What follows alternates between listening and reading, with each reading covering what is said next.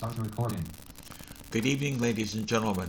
I'm very pleased to welcome all of you to the Writers Retreat discussion under date of July 13, 2019.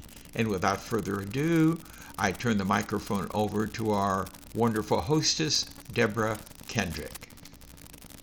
Yeah, we already, we've, uh, as Thomas is so quick to point out, we've already um, uh, frittered away five minutes of our time. So um, uh, this is Deborah, and um, I don't have a speaker lined up this, this evening. I will tell you what I want to do. I reached out to a couple people that I think will be uh, good to talk to us about this. I want to talk to somebody, have somebody come and talk to us about building a social media platform. Um, it, it seems to be increasingly important for writers today. You know, everybody has a Twitter feed and a Facebook page and, and a, a, blog and a website. And um, I don't do any of that myself. I mean, and, and you know, I'm a pretty successful writer, but the stuff that I, I want to do these days, I feel like those things would be nice. Uh, and, and, and as a blind person, I don't know. I, I check Facebook a bit, but I don't. I'm not comfortable with it. I don't like it much, and I check Twitter a bit, but I don't like it much. So I thought maybe if we can get somebody to come talk to us who's pretty good at all that stuff. So, but that's not what we're doing tonight. What we are doing tonight is um, I mentioned in the announcement that I knew that some of us would be in Rochester and possibly Las Vegas. I don't know if anybody here is in Las Vegas, but I thought first we'd talk about if we saw any tools or heard any techniques that are particularly useful to writers. And then um, I've got a couple other questions up my sleeve that I thought I would ask everybody as just as something, a few things that I think would be fun to talk to talk about. So, um, okay, so uh, I want first of all, though, to hear everyone's voice and find out who everyone is. So let me. One of the things I want to talk about is what are we reading, because I, if you don't, if you if you don't read, you can't write. Period. End of story. So, um, so it, by way of introducing ourselves and finding out who's here this evening, why don't we just go around and say who you are, what state you're in, um, and what you're reading right now. Okay, so I'm first. Uh, I'm Deborah Kendrick. I am currently in Florida. I live sometimes in Ohio and sometimes in Florida. And um, I didn't read anything for eight days. And so today, while I'm packing and doing my laundry and putting all my stuff away, I have been listening to a pretty lightweight Harlan Coben suspense thriller called Run Away. Okay. So, Anne, why don't you go next? Because you were here first. Okay. Um, I'm Ann Parsons, Rochester, New York, and I haven't done a whole lot of reading in the last eight days either, huh, because I've been at the convention too. And, um, but I am currently reading, um, well, I did a lot of reading today. I finished off the Victoria Houston book that I was reading. Loon Lake series, and I started something called Desert Skies or something. Uh, what's what's the Arizona. Victoria Houston book called? Uh, Dead Deceiver. and it's a it's one of those Loon Lake mysteries. You know, takes place in Minnesota, and you know. Okay. Uh, fun. Sounds fun. Yeah, it was. Um, it was. You know, it's just light stuff. I'm. I'm not reading anything serious at the moment. Yeah, yeah. Well, there's something about that. You know, when you've been really over overwhelmed, sort of sensory overload, you need something light. I think. Um, okay, Abby, I just heard you come back in. So um, yeah, I'm sorry. I was having technical difficulties. So hopefully, I'm going to be that's all right. Okay. That's all right. All right. So what we're what we're doing is name what state we're in and what you're reading at the moment. Okay.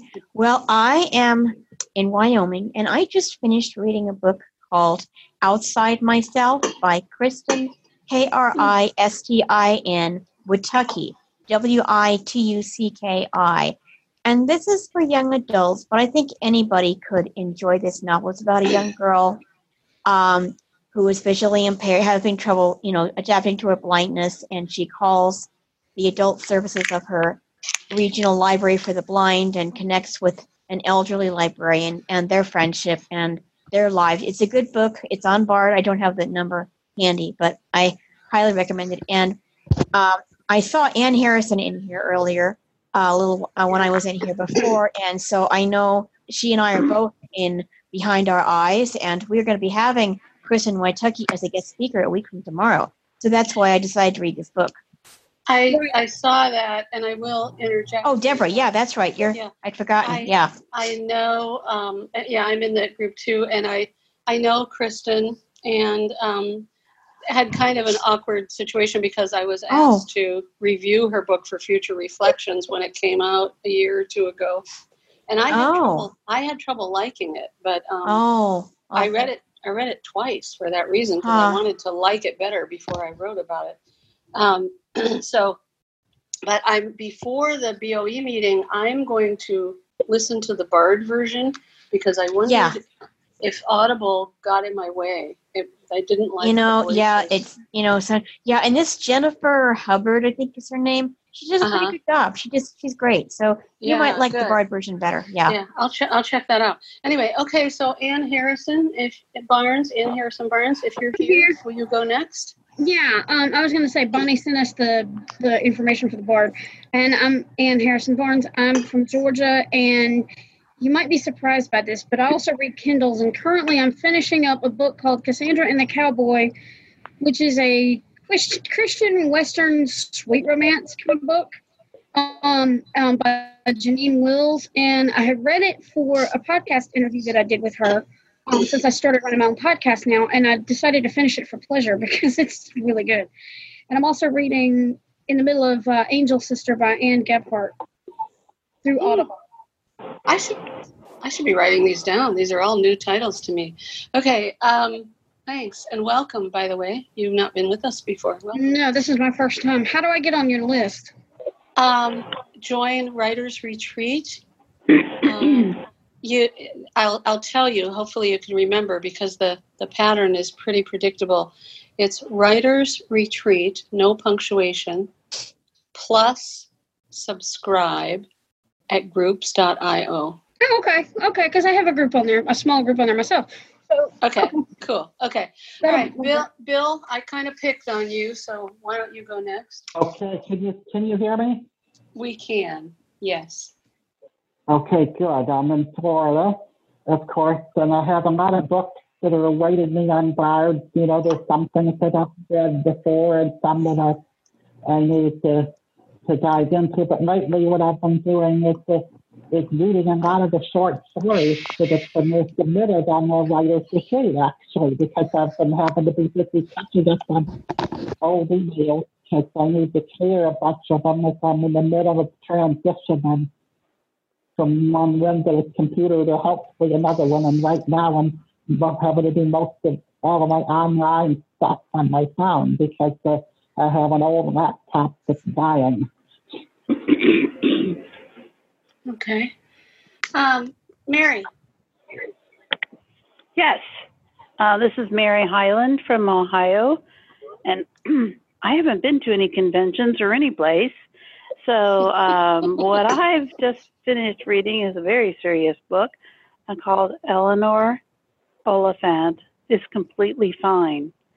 And it's a very meaty book. And at first, I thought I wouldn't like it because it was so sad. But as I got into it, I found that I was learning a lot, and I I really enjoyed it. And now I'm I just started Sea Glass by Anita Shreve, and Ooh. I really I really I can't remember the Oliphant books author, but you can easily find it. Excuse me. um, yeah. Oliphant is O L I P H A N T. Yeah. But like anyway, elephant. Sea, the sea Glass by um, Anita Shreve is turning out to be um, quite interesting too. She does a really nice job of character development. and that's Yeah. about it. Well, good for you because you are reading some quality stuff there. yeah, I- yeah. the rest I of us am. are reading kind of junky stuff right now, but that's okay. I mean, and, I, th- I mean, that's personally, and I hope we'll talk a little bit more about this, all of us. That I, I kind of think that's essential to, to being a writer is reading a mix. You know, like I'll Mhm. hit a, I'll hit a point where, okay, I have to read something that's really literary now, and then I get on a literary binge, and that's all I want to do. And then I read a Mhm. piece of junk, and all I want to do is read junk. You know, so I don't know. Anyway, and that I, I read that Ol- uh, Eleanor Oh, the elephant. book, and I I loved it. Um, and I can't remember the author either, but I think she's Australian. Yeah, I think she's Australian. Um, so okay, uh, Thomas, are you here still? I'm not looking at the list, but I hope you're here. Maybe not. Okay. Um, Thomas, yes. Okay. Um, so Sally. Hi, um, I'm new to the group. I'm Sally Rosenthal in Philadelphia, and I'm reading two books on um, Alexa at the moment um, from Audible. The first one is a memoir, A Year in the Life of the Yorkshire Shepherdess, by, um, I just blanked on her name. Um, it's a memoir of her life on a very remote Yorkshire sheep farm with her husband and nine children. Wow. And yeah, it's it's good. She's written three, and this is the middle one. Um, the next one I'm reading is by Liz Fenwick. It's a multi generational novel um, set in Cornwall. Very good. She's written a number of novels that I like. And I just started, I read a lot of stuff all at once. I just started Outside Myself, and I don't have any opinion of it yet and I'm and I'm scanning a very old print book um, published in the 1940s.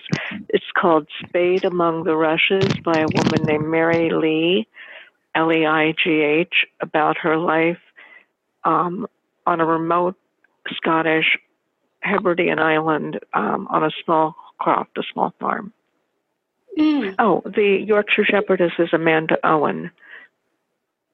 Okay, Sally. What state are you in? Did you say where you Um, where you live? I'm in Philadelphia, Pennsylvania. Philadelphia. Okay. Okay. Um, and Sally, I'm just going to kind of go off script or whatever for a moment here to say I I meant to send you a message this week and I can't remember if I did, but I saw your poem about the wedding ring on the Thank BOE you. list and I it was beautiful. I loved it. it Thank you. Yeah, my husband died nine weeks ago tomorrow. And oh, yeah, I'm doing okay for the most part. Um, you know, I have my tea and tissues moments and then, you know, a tsunami hits, but, you know, Right. by and large, I'm doing okay. Yeah, I hear Thank you. Thanks. okay, I think I heard Thomas come back. Thomas, are you here? That's weird. I, thought I, I okay, let haven't seen him on. Oh, Yeah. there he is. There he is. Okay. Yes. Sorry I left. I don't want to hear that feedback loop all day. That's okay. Well, thank you. Whoever was causing it, it seems to have been resolved. So we're good. So, Thomas, tell us who you are, what state you're in, and what you're reading at the moment. Well, I'm I'm currently in Massachusetts, and like right now, I'm reading a couple of books. Like I'm, I had read some books I got from the Perkins Library, like the like the New England Notebook and General Stores books, all from from ABC Chronicles, Ted Reinstein. I'm also reading the World According to Humphrey and many others. And I heard that I also want to learn on reading uh, braille music sheets, like if there were braille versions of like like old standards of like ragtime compositions. I will have to look forward into that. Yeah. Yeah. So, uh, do you already read Braille music, or do you mean you intend to learn to read Braille music? I might have to learn how to read braille music. Like I, you know, I you know, I, lo- I yeah, I love to learn how to make a ragtime composition in Braille. Yeah, great. Well, good luck with that. I that. believe, I Um, believe Hadley has a trust on that. You want to do that? Okay. Um, did we? Did I miss anyone? Is there anyone here who has not introduced yourself yet? Just a quick comment. I think there's something called Dancing Dots or something that will Right. do that. that Yeah, will, that's- uh, Uh, that's a- transfer uh, uh, musical they- sound into.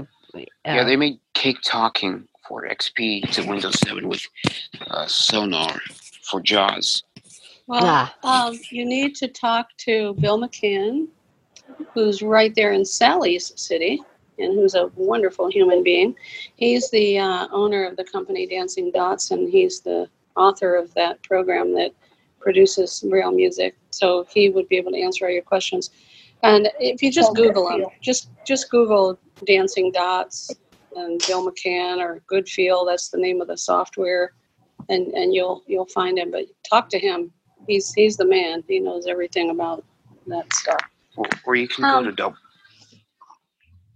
Or you can go to www.dancingdots.com. uh-huh. Oh oh, so you've already got that. Okay. Okay. Well, I didn't know. So Yeah. Okay. So again, have is is there anyone else who has not introduced yourself? Okay.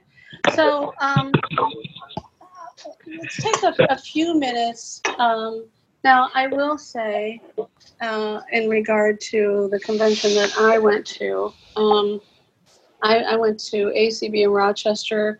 ACB was in Rochester, New York this year. NFB was in Las Vegas, Nevada. They were at exactly the same time. Um, many, many, many years I have gone to both, but that simply wasn't possible for me this year. Um, so there, there were a couple of writing sessions, and um, I did not attend those. Um, so maybe if, if someone else did, Well, a we- friend of mine went to one that Ann Chiappetta right? ran, and yeah, she talked. Uh, they they did a variety of different types of exercises, and I don't remember what all sh- what all she told me they did, but they were working in groups on different things, and she said she Right. thought it was very helpful, and then she got a lot out of it. Yeah, you know, my problem is I'm so old. That so much. I mean, you know, I, I used to host those workshops. I've done so many of them, been to so many of them that I, I was somewhere entirely different when that was happening. But at any rate, um, the other thing that was pretty cool for those of you who didn't go that I did want to attend, and I, it was just so you know, I, I move like a turtle, and uh, so I just couldn't always be where I wanted to be. But Marilee Talkington, who is the actress who is blind, who spoke at both conventions last year, and who um, had a pretty significant role in an NCIS episode last year that I did finally get to see uh, because somebody sent it to me and it was it was nice. I mean, she just plays the part of a regular, ordinary blind person, and she does a very nice job. Well, anyway, she held acting classes at both conventions. You could sign up, and I thought, boy, you know, I don't want to act, but I, as a writer, I think that'd be a blast. And I was, I didn't get to go, and I didn't talk to anyone who went. So I don't know if in future you're going to anything, that might be something you want to look out for. In terms of tools, I spend most of my time at these events in the exhibit hall because I write for Access World. And there were fewer new tools than any year I've ever gone. But the one thing that I think is relevant to this group is that um, Braille displays are coming down dramatically in price. And there are now at least four of them that you can get for under a thousand dollars. And I so those are the the Braille Me from National Braille Press and the Focus fifth generation 14. The Braille Me has 20 cells, I believe. The Focus 14 obviously has 14 cells from Freedom Scientific, has the added advantage of an SD card slot so that you can use it as a simple note taker as well as a Braille display. Um, the Brailliant 14 from Humanware, which also has a note taking capability, and then the Orbit Reader from Orbit Research, the people who made the money identifier. All of those are under a thousand dollars. I think the very least expensive is the Braille Me. I can't remember its price, but I think it's 500 maybe. They're all very nice products with different capabilities. Um, I think that even if you are not an avid Braille reader, if you're not a person who's going to pick up a novel and really thoroughly enjoy it in Braille, or pick up a magazine and, and read it in Braille, um, there's nothing like seeing your own words as you're writing, seeing them under your fingers and reading them. And I know it's always the final way that I um, catch mistakes. Like I, I use I use speech, um, but I always read. All the years that I did a newspaper column, the last thing I did before I pressed send to send it to my editor was read it out loud to myself um, from Braille because that was always how I caught mistakes. Was reading it with my that fingers to brain connection. So if you're just a, a, a, a marginal Braille user and you want to add to your writer toolbox, I, I would suggest you look into some of these newer, inexpensive Braille displays. Um, so that's all I have to say about that. And really, I can't think of anything else that I saw. So, Anne, how about you? And and I, I don't know if anybody else was at either Well, convention. I was I was at the convention and the ACB one, and um, well, that's because it was right in my backyard, and I couldn't. And you were organizing. Uh, yeah, I was organizing and I was working and you know all this other hootie rah and and uh, um, oh, I I'll just take a, a half a minute here. in your hometown. I'll just take half a minute here to say that I was so stressed I because I bet. was I was organizing the religious services for the Oh, geez. uh, you know for the convention, and they wanted me to arrange a uh, Shabbat service for our uh, attendees who are Jewish, and I am, you know, I'm not Jewish. So I did what I was told, and apparently I did it right because, um, you know, I'm I'm happy to report that everybody who went was pleased, and uh, in fact, I now have a new name. My new name is Shabbos Goy, and and, and so um, but one of the I, I didn't get to the writers groups and um, that was because i was working the information desk at the time when they were on. And um, so i didn't get to do that. But what i found interesting was we've done some discussion in uh, our writers groups about uh, the importance of observation of uh, you know what's going on around you and how people act and what they do as an aid to character development. And i have to say i really enjoyed people watching at the convention. It was fun because there were all kinds of different people there and they were doing all kinds of different things. And i was watching them well not watching but you know um, i was i was observing and it was so much fun. And um, i came away with a good deal of um, background information that i can just slip into a character sometime which I thought was was uh, very helpful. So that was my experience.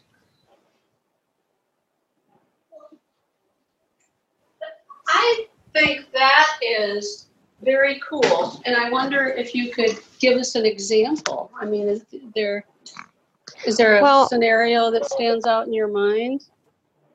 No, not not a particular one, but the the different ways that um, that people speak to their dogs, for instance, or the the different ways that um, you know people ask for help. You know, and and because I was doing the same thing, I was asking for help, and and um, you know, I was watching other people you know, asking for help, and some were very confident and said, uh, uh, "Can you help me? I need to go to X or Y." And some people said, "Well, uh, well, I'm not exactly sure where it is, but do you know where?" You know, kind of thing, and um, was just interesting watching the different kinds of people. I, I, I really enjoyed that part of it. Um, it did get to be a bit crowded and a bit noisy and Oh, I bet. uh, quite Mhm. stressful. But uh, it was fun overall, I thought. Well, does uh, was anyone else? First of all, was anyone else at either one of the conventions? Okay, and um, then, uh, assuming that's a no, does anyone else? Do you have any observations about what Anne's talking about? Because I, I know that as a kid, I loved eavesdropping. I, I- loved eavesdropping, and of course, I've been losing my hearing since I was 16, and um, so I'm not able to eavesdrop anymore. But as a kid, I can remember. Well, for one thing, you know, we had um, uh, those old-fashioned telephones. You know that you pick up the handset and you could unscrew the um, mouthpiece so nobody could hear that you were there. It was the original mute. You could unscrew the mouthpiece, take it off, and so and we had a party line, and there were. Um, and you know, I'm from Toledo, which is a pretty backward city even today. So, I think Toledo was probably among the last to have party lines. But we had a party line, so there was another house on the street that was on our line. So uh, there were teenagers in that house. So I was like seven or eight, and I loved listening to those teenagers talk. It was really entertaining. And I loved listening to my mom talk, you know, it was really great. I, I just, yeah, I did. Lo- and, and I would do eavesdropping, you know, as, as a teenager in public places, but I don't get to do so much of that anymore. No, that I You know, I like to do that too, listen on the phone. Of course, by the time I was a kid, we didn't have the phone with the removable mouthpiece. We just had the standard rotary dial phones. So I just Uh-huh. put my hand over the mouthpiece. That way nobody would know, could hear me breathing, and then I would listen that way. Well, if you weren't a little geek, you may not have realized. I mean, most people did not know that this, this wasn't meant to be done. What I'm talking about. Oh, Uh, yeah, Shit. this oh, okay. Uh, oh my gosh. analog. How did you- how did you figure that out? That you I could take know. off the I mouthpiece. I loved taking things apart. You know, I, I took the Perkins Brailler apart in first grade. Oh, Hey, you think realized that's doing bad? And I realized that He you know, certainly wanted to be an engineer. Yeah, turn, turn, turn this thing. You turn it off. Oh my gosh! And there's all these wires and stuff under there. oh my And you just- goodness. and you leave it off and then nobody can hear you and then you put it back on when you're done i don't i don't think anybody oh, ever knew i that's did so it funny. Oh my gosh. You think you think that's funny? Um, analog phones and uh, police scanners. Sometimes the phone would pick up. Uh, the scanner would pick up phone conversations. Oh wow. That's a way to listen without being, or uh, an old analog TV can pick up phone conversations too. And you definitely listen in. nobody know you're nobody know you're listening. My brother and I used to have walkie talkies when we were kids, and sometimes you could hear the truckers on those. Oh, yeah. CB radios. CB radios. Yeah. My parents used to have. I'm sorry. Another funny one about that is that I was at a church one time and there was a house just nearby the church and sometimes you could hear somebody's phone call in the over on the microphone system, the speaker system. And so they tried to, the church had to try to tell them, well, please try to, try to not call while we're in service because, uh, because it might come up with a speaker in the church, phone conversation. But Ann is so right about how uh, been to a few national conventions on the NFB side. I wasn't able to do it this year, but just but how just it's interesting how people react to things and ask for help in different ways because of course everybody is at a different level in their experience with how to manage blindness. And I would say about the braille displays too, is that one good thing about them is that they could also double with a Bluetooth keyboard. Like if you have a phone and that's helpful, or would be. Yeah.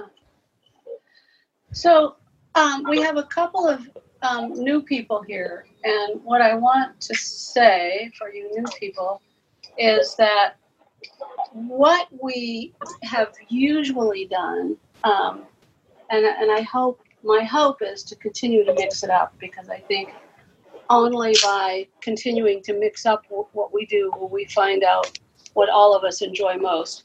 But um, we have a few times had a speaker who comes and talks about their career and their writing and what they do, and we will definitely be doing more of that. And we also um, have several times uh, critiqued one another's work, short stories, essays, and poems. So they're just to um, for Sally and Anne and anyone else that's new that I'm not aware is new. That's kind of what's going on here. So um, uh, yeah, okay. So that said, um, is there anything else in particular that's on anyone's mind before I throw I out? think Go I ahead. think I think the idea about having someone that to talk about the social media and how to use it would be good because a lot of us, especially uh, as blind and visually impaired people, maybe don't have a whole lot of confidence in how to use it either, especially since a lot of it, a lot of it is so visual. Okay, great. Thank you, Bill. I'm, I'm glad to hear you think I'm on the right track with that, and I will hope to do that for our next meeting then. Um, okay.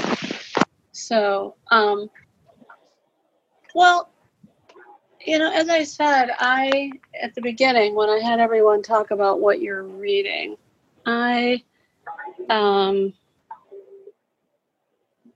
feel very, very strongly that reading and reading across as many genres as we can is is really um, essential to writing. And I have said for many years I probably need a 12 step program to manage my reading because I read too much. Sure. I, I read I read when I should be writing. And I, I'm really good, like any addict, at thinking up excuses, you know, why this Right. is okay to be doing right now. Um, but um, but I'd like to hear what what you all think in terms of how do you notice have you ever noticed that if you read a, a lot of a particular author for example you find yourself writing like that author or that that author's in your head so much or that or that or that an author influences you so in a way that you don't want to write like that Do you mean without becoming derivative or taking the good parts from it?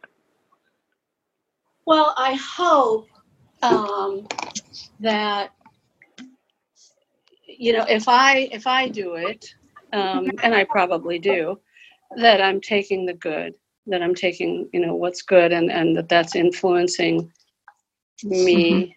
Um, but I, I just thought it'd be kind of fun to kick it around to see if people have thoughts about that. I mean, I, I think in particular, okay, we said at, at the beginning, a lot of us are reading kind of lightweight stuff, and a few of us are reading more literary things. I notice if I read a lot of really lightweight stuff, I have to get out of it because I feel like it has limited my vocabulary. So, and that, I mean, that's one personal hmm. observation. Yeah. It doesn't affect you unconsciously.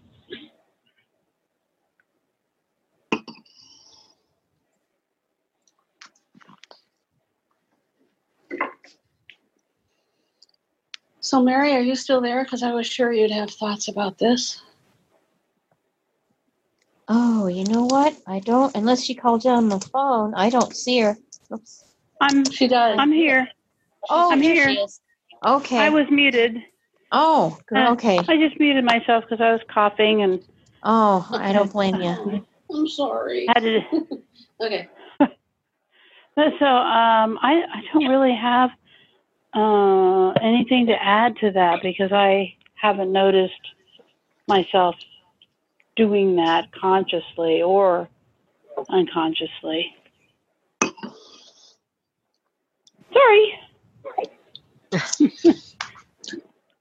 You know, a, a lot of writers have said this, and there's a famous quote, and unfortunately, you know, if I was a good group leader, I would have looked this up and had it at my fingertips, which I did not. But um, one of those guys from the 20s, you know, Fitzgerald and Hemingway and and Faulkner and all those guys who came out of that era, one of them had, had there's a famous quote that nothing is original anymore. We all steal. We steal from one another. And you know, the the, the test is is in whether or not you're good at it. If you're good at stealing, so it doesn't look like the original anymore. you know, Yeah. and and I I think you know I mean that's kind of tongue in cheek, but I think it's true. There isn't anything really original, um, and um, as as unique as we all want to be. Um, but I, I think you know there is something to that that you, you know. Uh, Well, I say at least even in the Bible, you know, I think in Ecclesiastes, at least it's the King James notes that, that there's no new thing under the sun.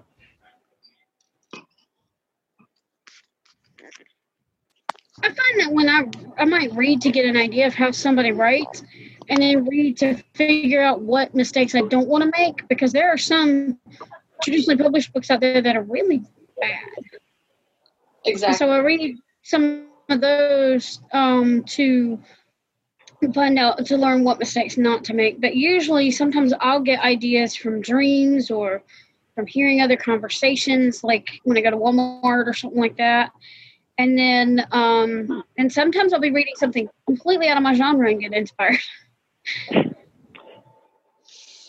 But what about um, uh, uh, finding? You, you said, and like finding things that you don't want to do. I know in about 15 years ago, maybe I was on a Jodi Picoult kick that I just thought she walked on water. I mean, there wasn't a word that she could write that I didn't think was beautiful, and every time I think it she does write walk on water.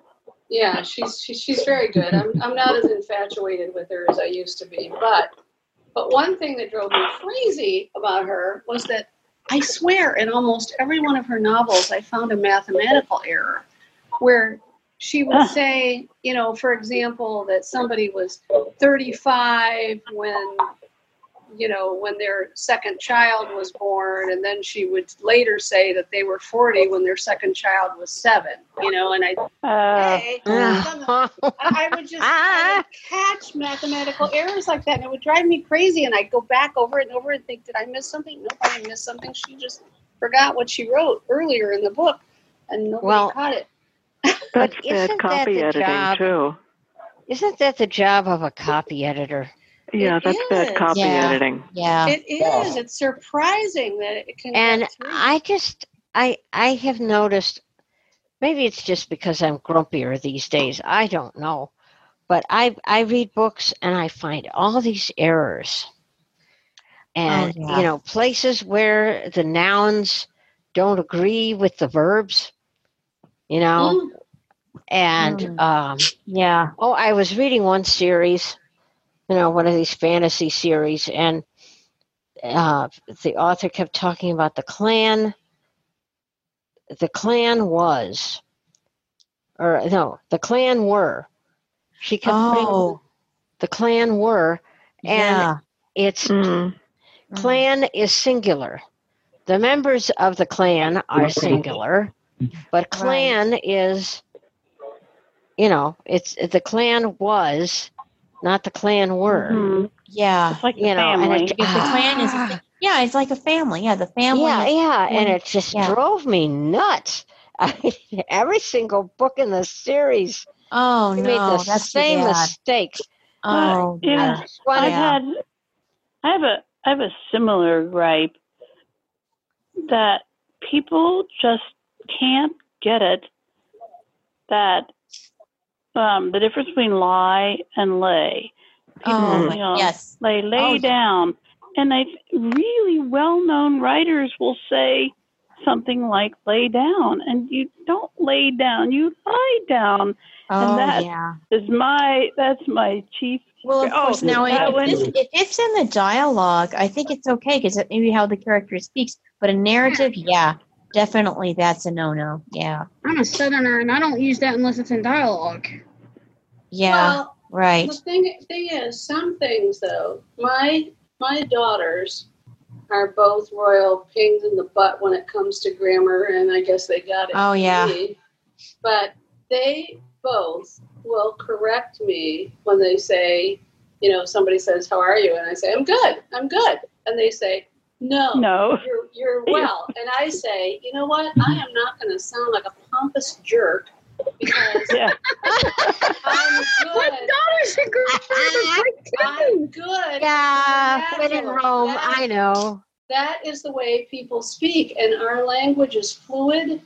It changes, Mhm. and that is the way people speak. People do not say, "I am feeling well, thank you." Well, I mean, you do sometimes, maybe.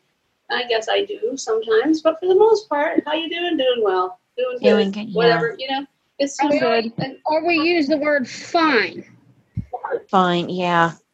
hmm What There's I a- found, Oh, go ahead, Sally. what I found that really annoys me in speaking, and I've seen it in books as well, somehow me has Oh yeah. left I know. the universe. And people yeah. are saying Yes. for Right. you and I, I very Right. educated people, and it just grates on me. Oh yeah. That- Me too. that is my greatest. I've heard that in pet songs, and it just, I know it's supposed to rhyme with part of it, but still, in songs, it irks me. Yes. I, I have Mhm. even heard my favorite NPR commentators say, you know, something like, uh, as was reported to you and I, you know, and I'm going to Oh, scream yeah. at him. Oh my gosh. Oh wow. Object There- pronouns. You didn't say, you wouldn't say as was reported to I. Take out the other person. and just listen. Exactly. Yeah. Yeah. I did yeah, a- I did a absolutely. whole- It just drives me nuts. It just absolutely drives me nuts. And I I've did been a whole speech It's on that. pervasive. I've been known to post Sorry? on on Facebook. Where the hell are the copy editors? Yeah. I know. Uh, I have. I have Uh, well, I one was- thing, one thing that really drives me nuts is the use of adverbs with dialogue. Go get the hell out of here, she said angrily. You don't need those adverbs angrily. You know she's angry if she's telling you to get the hell out of here. You don't really need that adverb angrily. Excuse my bad French, but that was the only example I could think of at the moment. So, um, That's good. uh, yeah, that's one thing that drives me nuts is, is the use of, of adverbs. In some places they're okay, but you know, in dialogue, you know, as a dialogue, you don't need that because what the person is saying Mhm. should speak for itself. Well, Yeah. and you know, back back to um, sort of junky popular writing. I, well, Mary Higgins Clark was the first popular writer that I read when I, when I was a kid. I didn't realize that you could just order books from the library because you wanted to read them. I only order books I had to read for school. And I, I'm talking into graduate school here. Like in graduate school, I discovered Agatha Christie, and I was thrilled and ashamed because I realized I could order these talking books and these mysteries, and they were so entertaining. And I told my, um, I was a teaching assistant, and I told my advising professor that I'd read Agatha Christie, and it was like going to confession, you know. And he said, he said, he said, "Oh, she's great," and I was so relieved because I thought he was going to think I was a moron. Well, from there, then I discovered Mary Higgins Clark, and then of Ah. course I started realizing that I could read anything I wanted to read. All you had to do was order it from the library and you could read it. So I started. I went on a lot of binges of popular fiction because I'd been really deprived. So I have been loyal to Miss Mary Higgins Clark all her life, and every time she comes out with a book for the last 10 years, I say, Oh, she's not dead yet. Oh, I'm so grateful. I'm so happy. But she repeats herself so much in her books. And I think it's to, to get the page count, you know, like maybe she's supposed to get you know, 80,000 words or X number of pages because she tells you repeatedly that somebody has blue eyes and blonde hair and that they're six feet tall and or she'll repeat the conversations that were six chapters ago to bring you up to and I- I know it's kind of a maybe it's also a a mechanism for building suspense which you know i wouldn't i don't write suspense so i don't know. But maybe maybe that's part of the deal is that repetition but that's one of the things that drives me crazy is repetition just you told me already get on with it like, you already said that I'm wondering if part of the problem we have with um, language and um, misspelling and everything that comes out that we think is bad copy editing.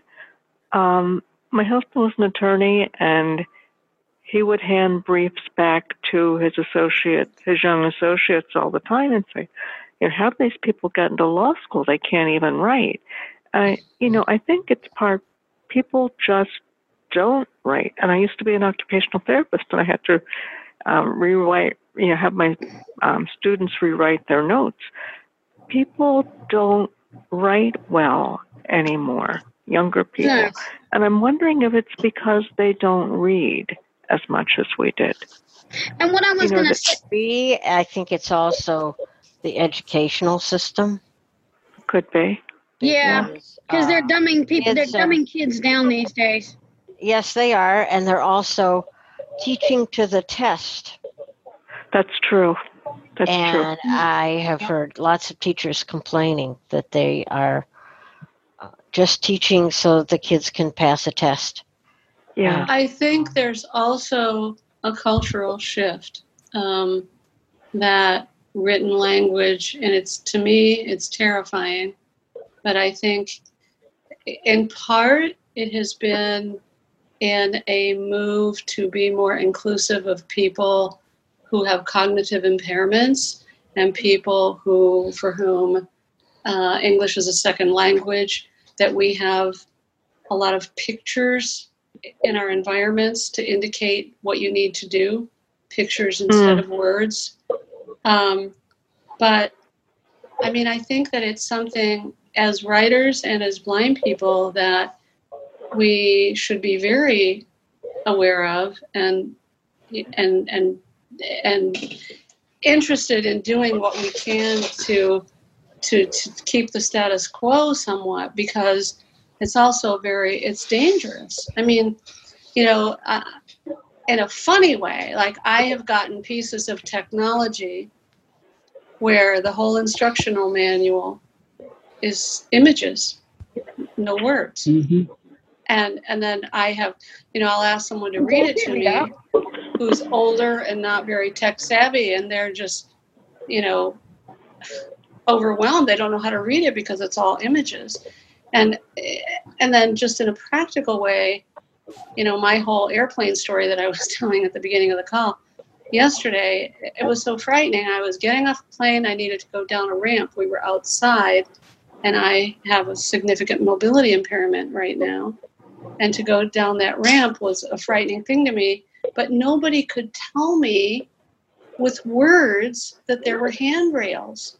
If they had just told me there were handrails, because once I found them on my own, I went right down because my upper body strength was great, and I just hauled myself down the ramp, you know. But Mhm. but people don't have enough words. It seems, and you know, and the flight Well, attendant- especially the ones, the non-English speakers. Yeah. Yeah, but this was the flight attendant. If she could Oh. have just said, "Reach," she was young. Wow. And, and Yeah, you know she just I'm sorry. No, go ahead. Sorry.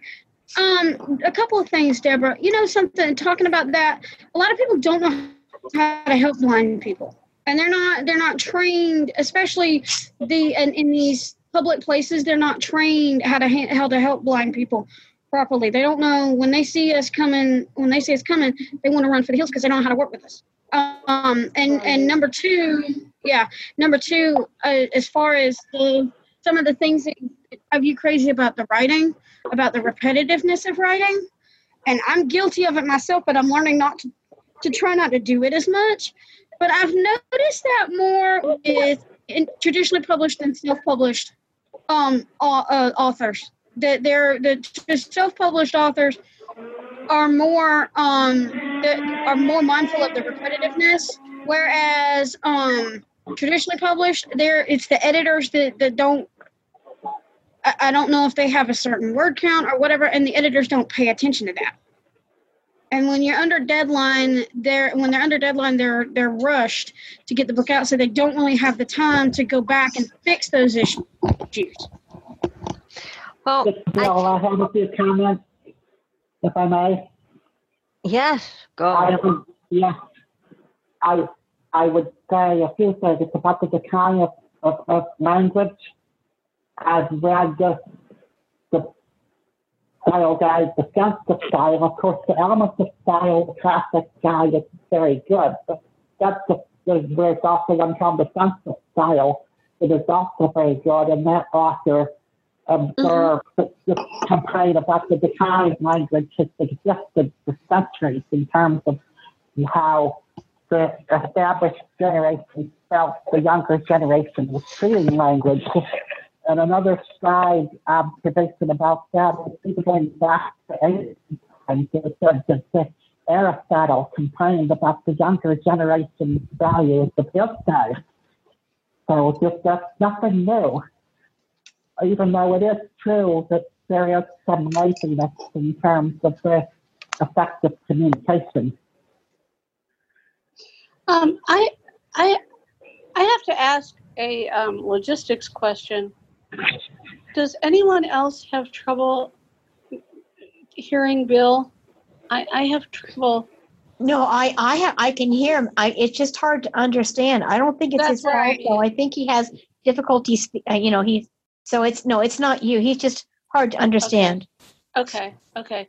I, But I it's not his fault. because it, it sounds like there's like a pillowcase over his microphone or something. I, Well, No, it- what are you using, Bill, when you talk to us? Are you on mm. the phone or a computer or what? yes, I'm, I'm, I'm on the phone, on my iPhone, and I have bone conduction headphones on how I'm listening to you.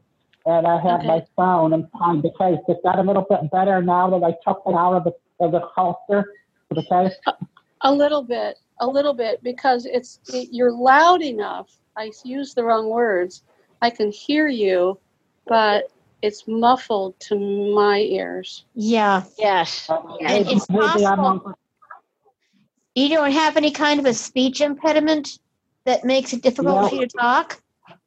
Yeah, my, I, I talk well, and there may be a little bit of an impediment, though. I guess the funny thing is, I didn't talk until I was four years old because of some developmental issues, but then the people couldn't shut me up. Well, yeah. No, I, I think I thought I'd bring it up at the end of this call because I've noticed it every time, and if next time, if you can, you know, speak right into the phone, if you're able to do that, I think that will help. So, yeah, is that a little better? Yes. It is. Is that It is. better? Yes. Yes. Okay, Yes. I'm gonna because- also maybe over much for you. I didn't realize I had to be that close to the speaker for you to hear me well. Yeah, that is better. So, most of um, the, most of the time I use the phone on speaker because that's the way I can hear it when I don't have the headphones. Because I have a hard time hearing the phone when it, I'm just using the earpiece without the, it being on speaker or using headphones. Right. So, um, well, okay, we are at an hour, and although we do sometimes go over, I, um, as I told you all at the beginning, I'm still underslept. I don't blame you. Yeah.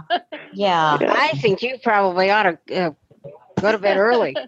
Yeah. Yeah, I absolutely. That's probably going to happen. I've got to tonight anyway. But, um, At least then you're right there at home. um, but uh, I, I um, personally have enjoyed our just kind of chatting a little bit, and I hope we do this. You know, maybe every three or four meetings, where we Sure. just, Yeah. you know, rather than have a speaker every single time or critique. But I've got a couple ideas um, for people to talk up to us about social media. So hopefully, I'll get that lined up for our August meeting. And um, uh, to repeat again, for those of you who are, have not joined the list, it's Writers Retreat plus subscribe at groups.io. And if you want to email me directly about anything, um, particularly, you know, if you have a piece and you would really like it critiqued, um, you can send it to me um, or to the list, either way. Um, but my email address is Kendrick, K E N D R I C K, dot Deborah, D E B O R A H, at gmail.com. And um, yeah, so that's all I have to say. Does anyone else have any comments, questions, testimonials, or Do we have anything scheduled for next month as yet? Or do you want Not to yet. critique? not Okay. yet? I, I have two people I've reached out to Okay. to talk to us about social media. So, but I haven't, I don't have any responses yet. Okay. So, yeah, but I'll post it to the list as soon as I do. Okay. No. Sounds Now, great. we are meeting on the second Saturday, correct? Yeah. Are you Yeah. looking at a My handy calendar, dandy Ann? cal- uh, calendar. Hang on. Okay, cool. Yeah, because I Um, don't have that in my head right now. Well, Well, let's I have this little pocket calendar from the Xavier Society, and it works great. It's in Braille. Oh, Well, you know, nice. I work for NLS part time, and I um, registered my unhappiness that NLS no longer gives the date finders. I loved those. It was a little business card size thing that you could put in your wallet, and it had the um, each each month, and then what day of the week the month started on. So if you knew that July 1st was on a Monday, you could add up in your head 1st, 8th, 15th, 22nd, 29th. Yeah. Well, that's yeah. Well, that's what I do. Right. Well, Um, um, and it's it's it seems to me in my according to my head uh let's see that the third sat the second saturday would be the, the second 10th of Saturday is the 10th. yeah it took me a while to figure that out but i was trying to do it while you were talking Cool. No, I'm well. I'm sitting here looking at this little braille calendar, and you do have to call Xavier, and uh, long about in November or so, call them up and okay you want a calendar. Okay, Um, cool. All right. It's Well- it's called a pocket calendar because it's not too big. The pages oh are, nice oh maybe four by six or oh something like that. I oh. mean, they're not Is too big. like? Is it